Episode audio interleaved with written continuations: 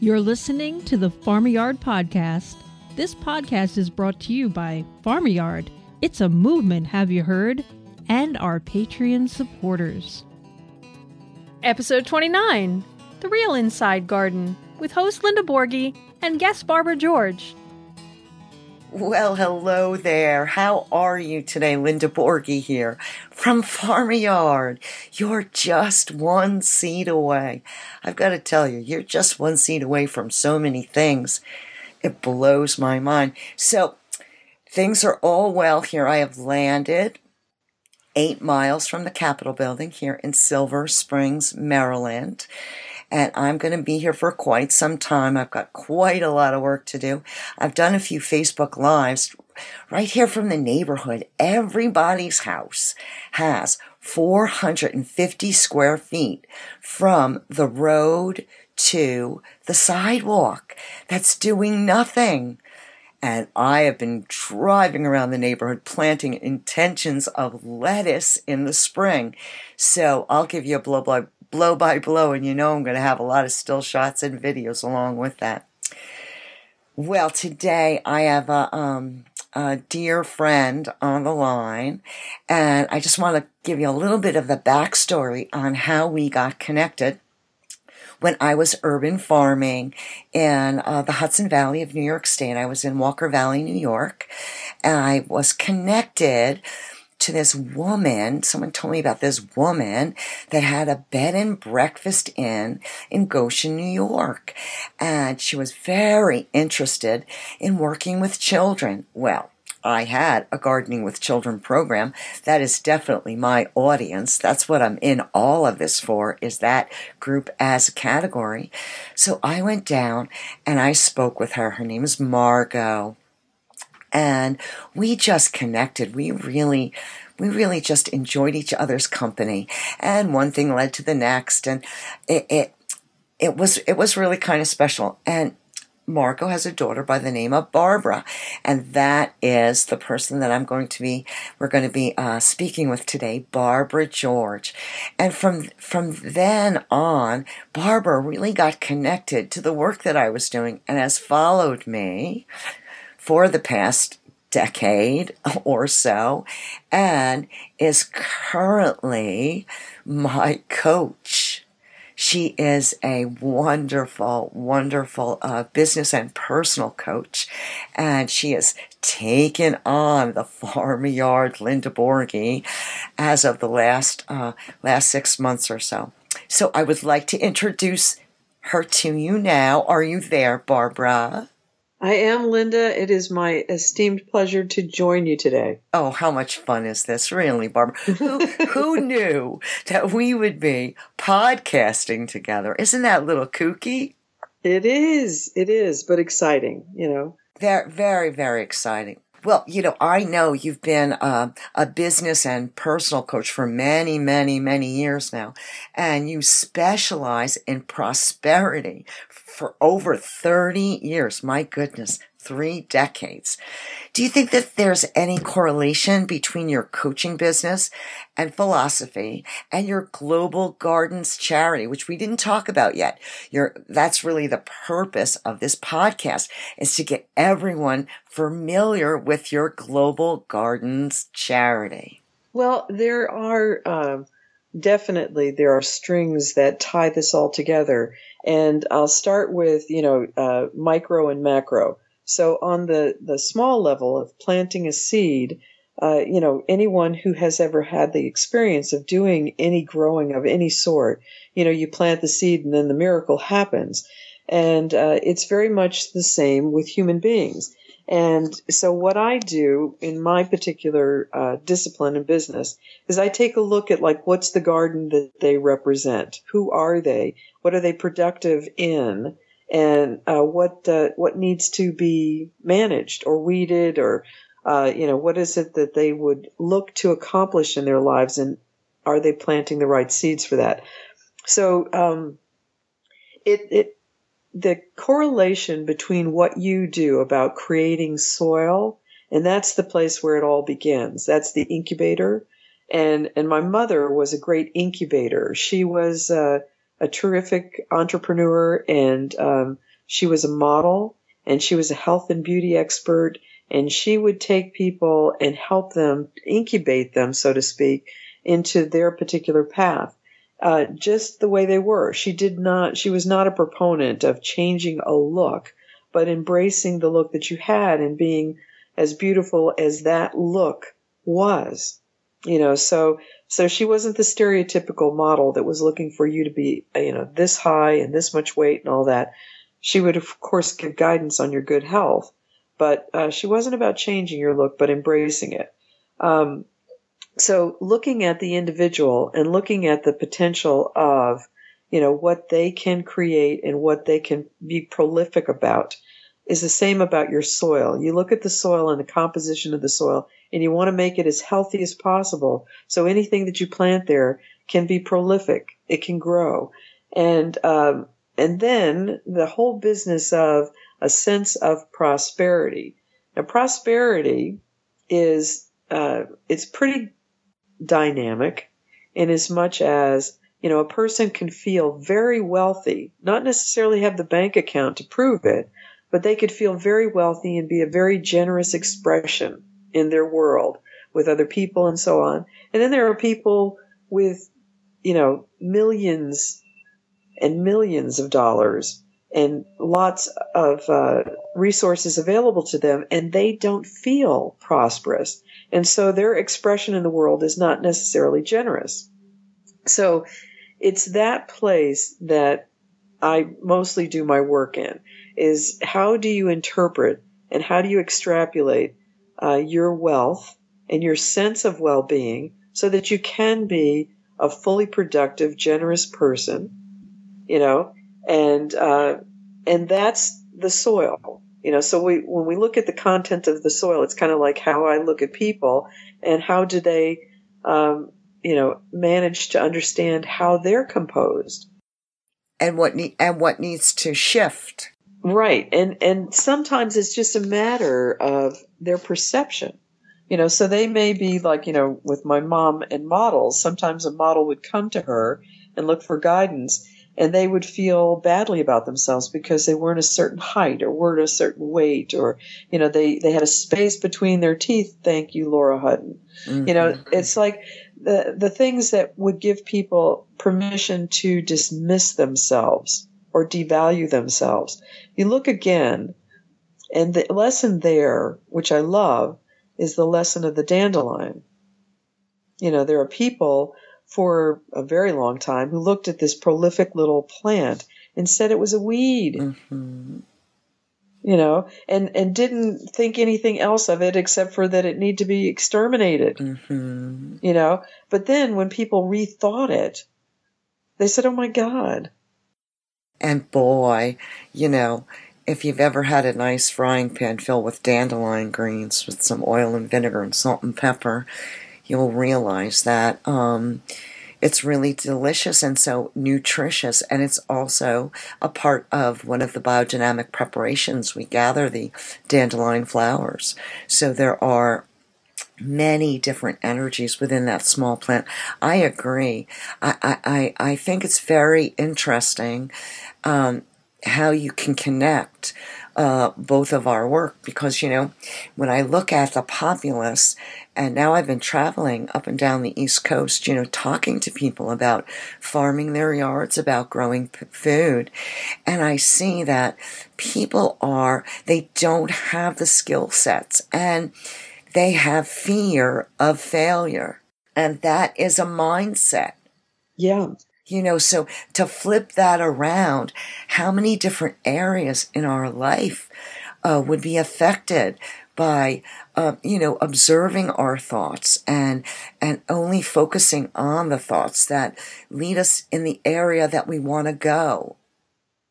Exactly. It's kind of like un, until you know what you embody, what you have, the powers that you, you possess, uh, you take your own personal inventory you have no idea what you're capable of. And so, um, and this, this kind of, uh, discipline, there's a way to, there's a key to understanding who we are and being better stewards of the planet also. Um, and to take a look at what is the dynamic of life it's, you know, we talk about human beings and the human experience as a mind, body, and spirit experience. Right. So if you look at uh, the world that way, the uh, body would be the earth. Mm-hmm. Okay, the physical earth is the body, Mm-hmm. and the mind is, you know, the the prolific opinion of the culture, the people, Mm-hmm. right? Mm-hmm. And then this the spirit is this higher aspect of who we are, this higher energy. And in a human being, in a person, um, the the body, the, their physical body is the the body, the mind is their mind, and the body, the conversation or the mission, I should say, of the body and the mission of the earth is to survive and thrive. So physically, the world and human beings as as a physical expression, their number one mission is to survive and thrive, Mm-hmm. right? Mm-hmm. And and so that's going to be the internal conversation. Any any internal dialogue that you hear about, uh, you know, I I feel like I have to have or I need to have those emphatic conversations are generated from our body consciousness. There are some people that you cannot talk to unless they've had breakfast or coffee. Mm-hmm. You know, it's like I'm, I'm one of those people. I am too. yeah. So so you know you have to honor the body. So so you want to say, okay, I understand that I have a particular need right now, or I'm fearful right now for my survival. So I need to manage and take care of that. I need to to put a focus on, you know, there's an oil spill. We need to have a focus on cleaning that up. The earth has a mission to survive. You know, so so we need to listen to the physical dialogue. We also need to listen to and understand the mind. oh, don't we? Don't we, Barbara? Dear God, have mercy. Yeah, so so the mind is where opinion resides. So any opinion you have, like anytime you say, "Oh, I think such and such," or "I know," I know it's that way. Well, that's your mind chiming in, and and sometimes you're right, and but sometimes you're not. But the job of your mind is to be right. So you know, no matter what, you're going to want to look for proof that you're right.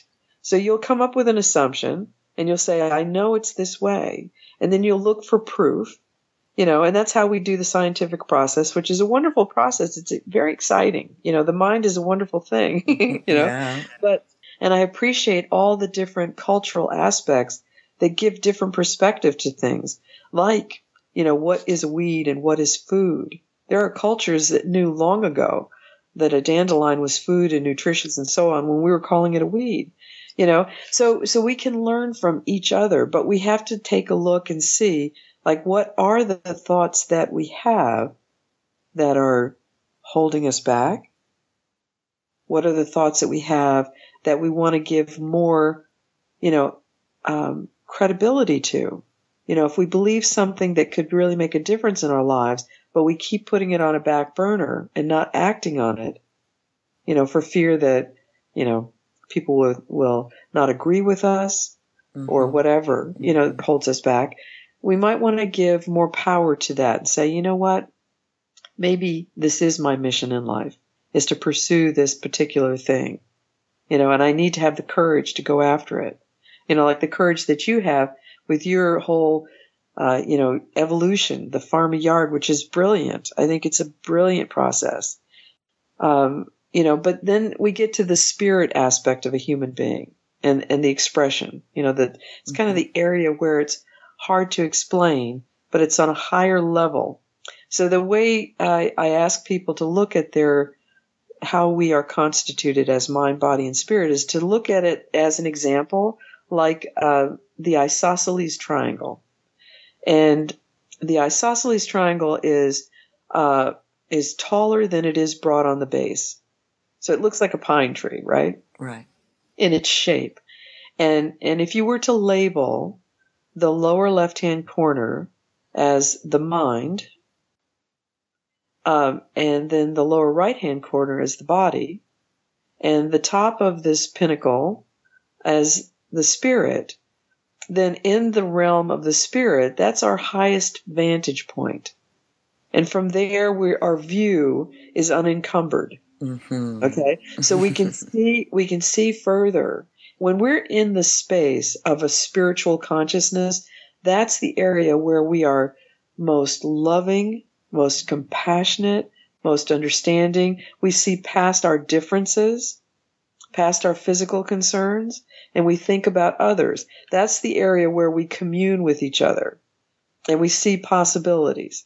And so, you know, but we can't be in that, that consciousness if our body is hurting or in danger or if our opinion is screaming at the top of its lungs at us. So we have to pay attention to the mind and the body in order to, to reside in this more spiritual consciousness and be able to have a greater relatedness with ourselves and with the world.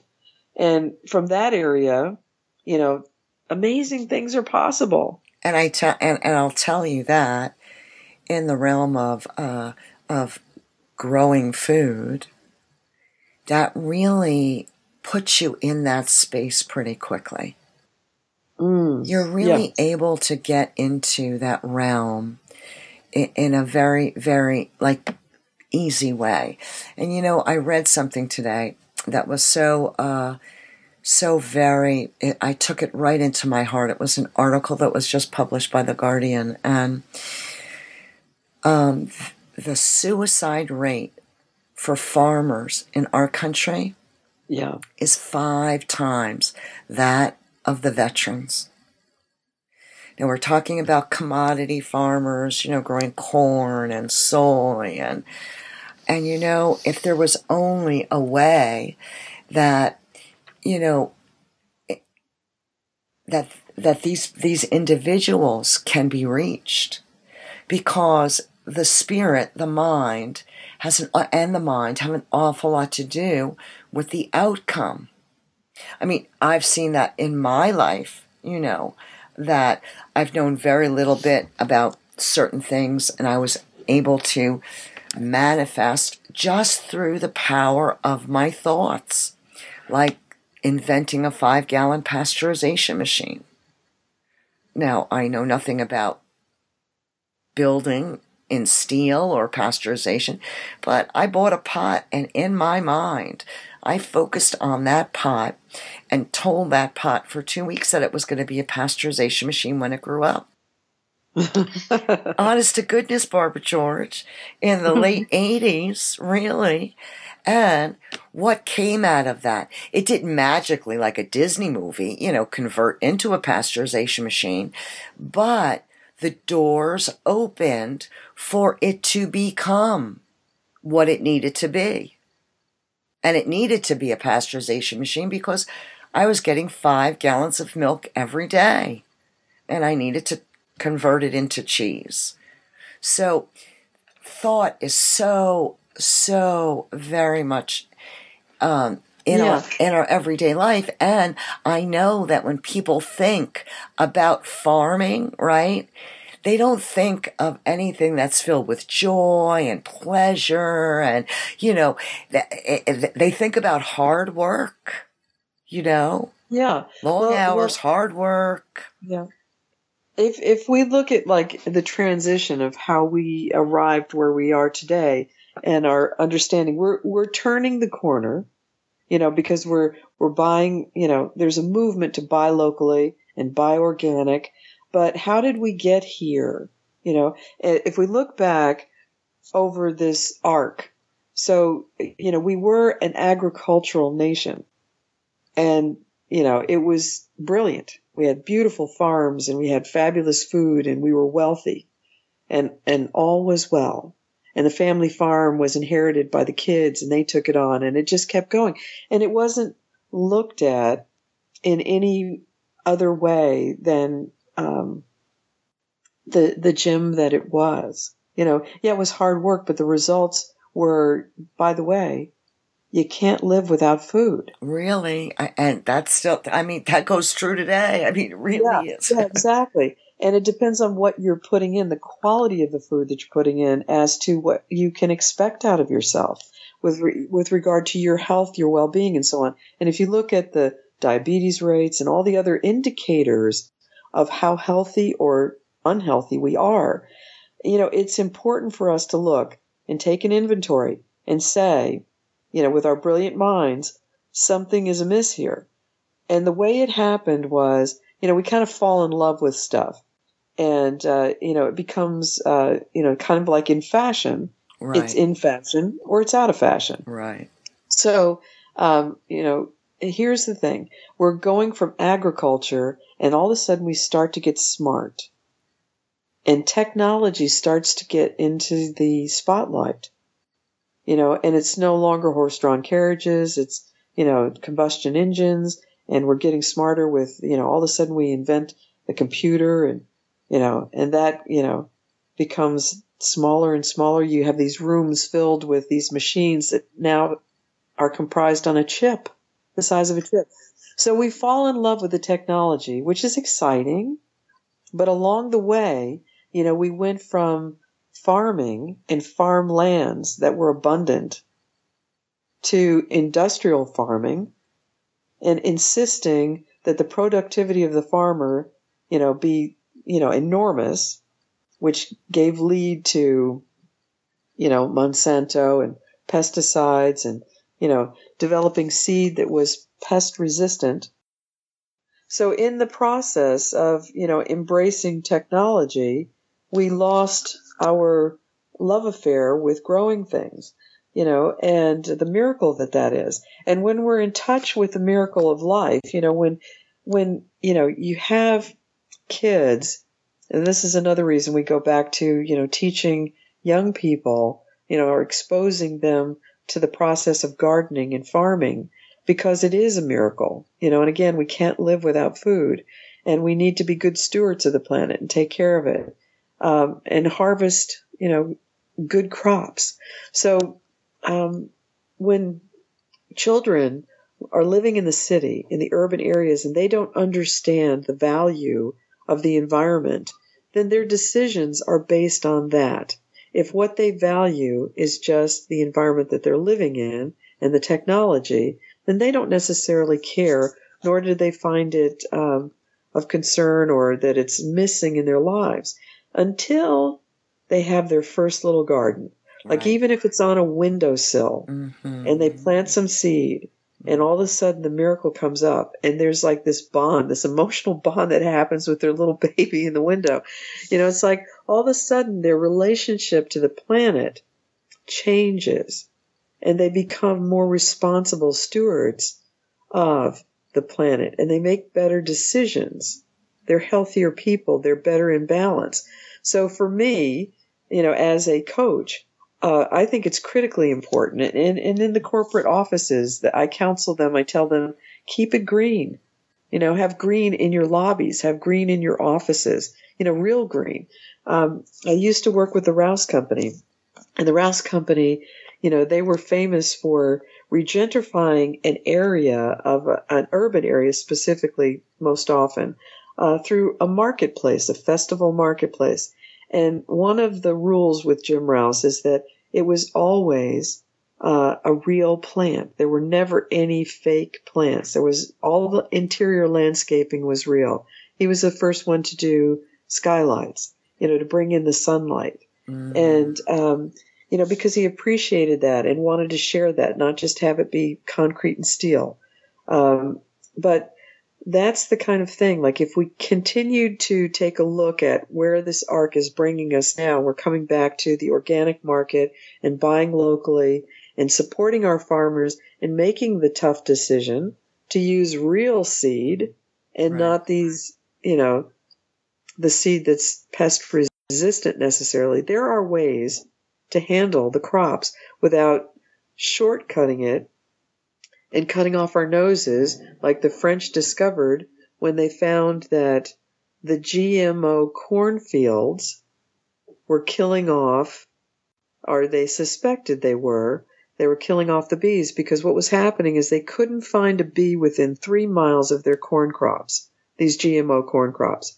And when they studied it, they found that the bee, their mechanism of navigation was disrupted from this pesticide. It would get into their systems and wreak havoc.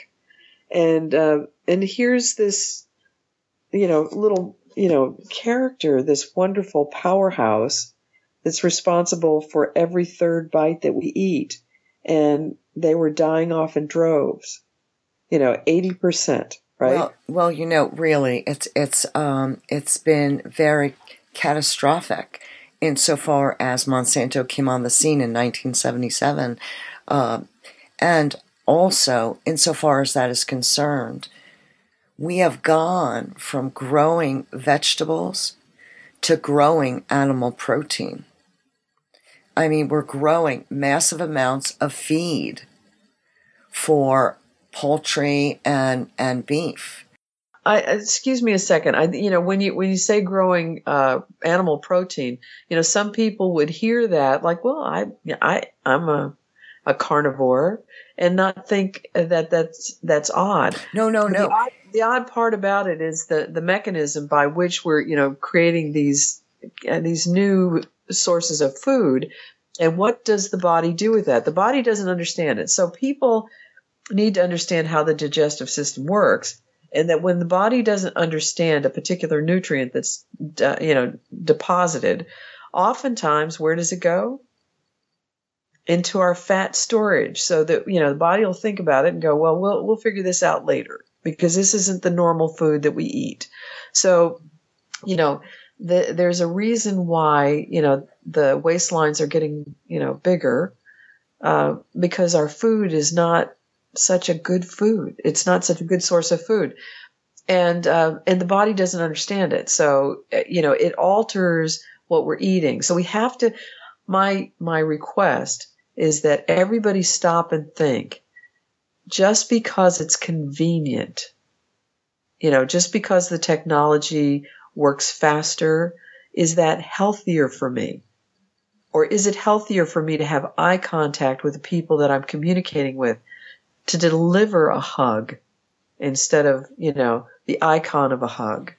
You know, it's, I, I don't want us to lose the most valuable thing that we have. And that's each other. Most definitely. And, and we've gotten, we've gotten, uh, very far away from that. And we have to, uh, we have to pull it back together because that's really what it's about. It's about yeah. collaborative cooperation and, yeah it's about us writing the new story. Exactly. We are writing the new story. And how exciting is that? I yeah. mean, we, I don't have to be categorized in the news story as growing a specialty crop when I'm growing broccoli. because vegetable farmers, that's how we're categorized as right. growing specialty crops. You know, uh, the shift is the shift is taking place. Boy, Barbara, we're going to have to have another session. Uh, we're going to have to get you on again because you are just such a wealth of information, and um, and it's so interesting how we're able to. We've seen all starts in the mind with the thought. You know, if you say you can, you can. Yeah, and that is why we are going to farmyards. We're going to come, we're going to encourage 40 and a half million acres of turf grass to grow food. Number one, because we can. That's number one. we can do this. Yes. And that's really what I want everyone to know. We can do this. Together, we can do this. And secondly, because we must. It is now a necessity. And it's a necessity on many levels. Like you had said, put a little seed in a pot on a windowsill. You'll see what happens. Mm-hmm. It's difficult sometimes to put that to words, you know, but it's definitely a transformation. Well, I've got to thank you so much, my dear. It's been my my complete pleasure, and if anybody wants to look at, uh, uh, you know, the Global Garden site, uh, that's Global Garden Foundation, and it's Global Gardens with an S, foundation.org. And we have a little article in there on uh, breadfruit and what a miracle that little plant is. And uh, anyway, uh, it's just been my uh, my total joy to be with you, and I am a huge fan, Linda Borghi. I, I know you are, Barbara George. You're like You're my, amazing you're like my cheerleader, you know, and being my coach has really benefited me so much. So, so folks, watch out because she's coaching me. So if you have some grass around your house and you see a woman with a cowboy hat on, pull up. Give you a card with a seat on it. You know you're in trouble, right? Right from the get go, right from the get go. Well, thanks again, my dear. I will talk to you soon. Thank you everyone for listening. I really appreciate uh, uh, every single person that has downloaded this podcast. I want to have special thanks for our Patreon supporters. Without you guys, you know, the car needs gas. So you have really supported us tremendously, and we thank you so much for that. Uh, please uh, get on our email list, farm-a-yard.com. We have a lovely uh, free ebook for you that will get you started on the movement. And I will see you on the flip side. And until then, go farm your yard. Next on the Farm-a-Yard podcast, The Wellness Garden, with host Linda Borghi and guest Shawna Coronado. This podcast is community supported. We thank everyone for tuning in, and a special thank you goes out to all our Patreon supporters. If you enjoy our content, please subscribe and share. You can help support us through Farmyard, all one word, on patreon.com.